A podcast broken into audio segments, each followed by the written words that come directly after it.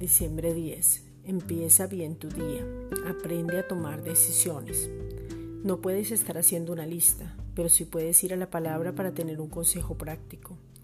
La transgresión trajo dolor y tener un viaje tormentoso en la vida que se da cuando no tomas decisiones y pretendes que la vida tome decisiones por ti.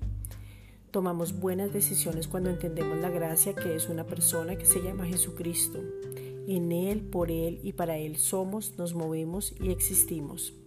La gracia hace que tengamos una vida abundante, nos da la capacidad para tomar decisiones correctas y permanentes basadas en el testimonio de la palabra de Dios y por medio de la dirección del Espíritu Santo. Aprendemos a tomar decisiones cuando primero reconocemos nuestra incapacidad, oramos al Padre por dirección y nos movemos en la palabra y no en los sentimientos. Hebreos 4:7 otra vez determina un día, hoy, diciendo después de tanto tiempo, por medio de David, como, como se dijo, si oyereis hoy su voz, no endurezcáis vuestros corazones.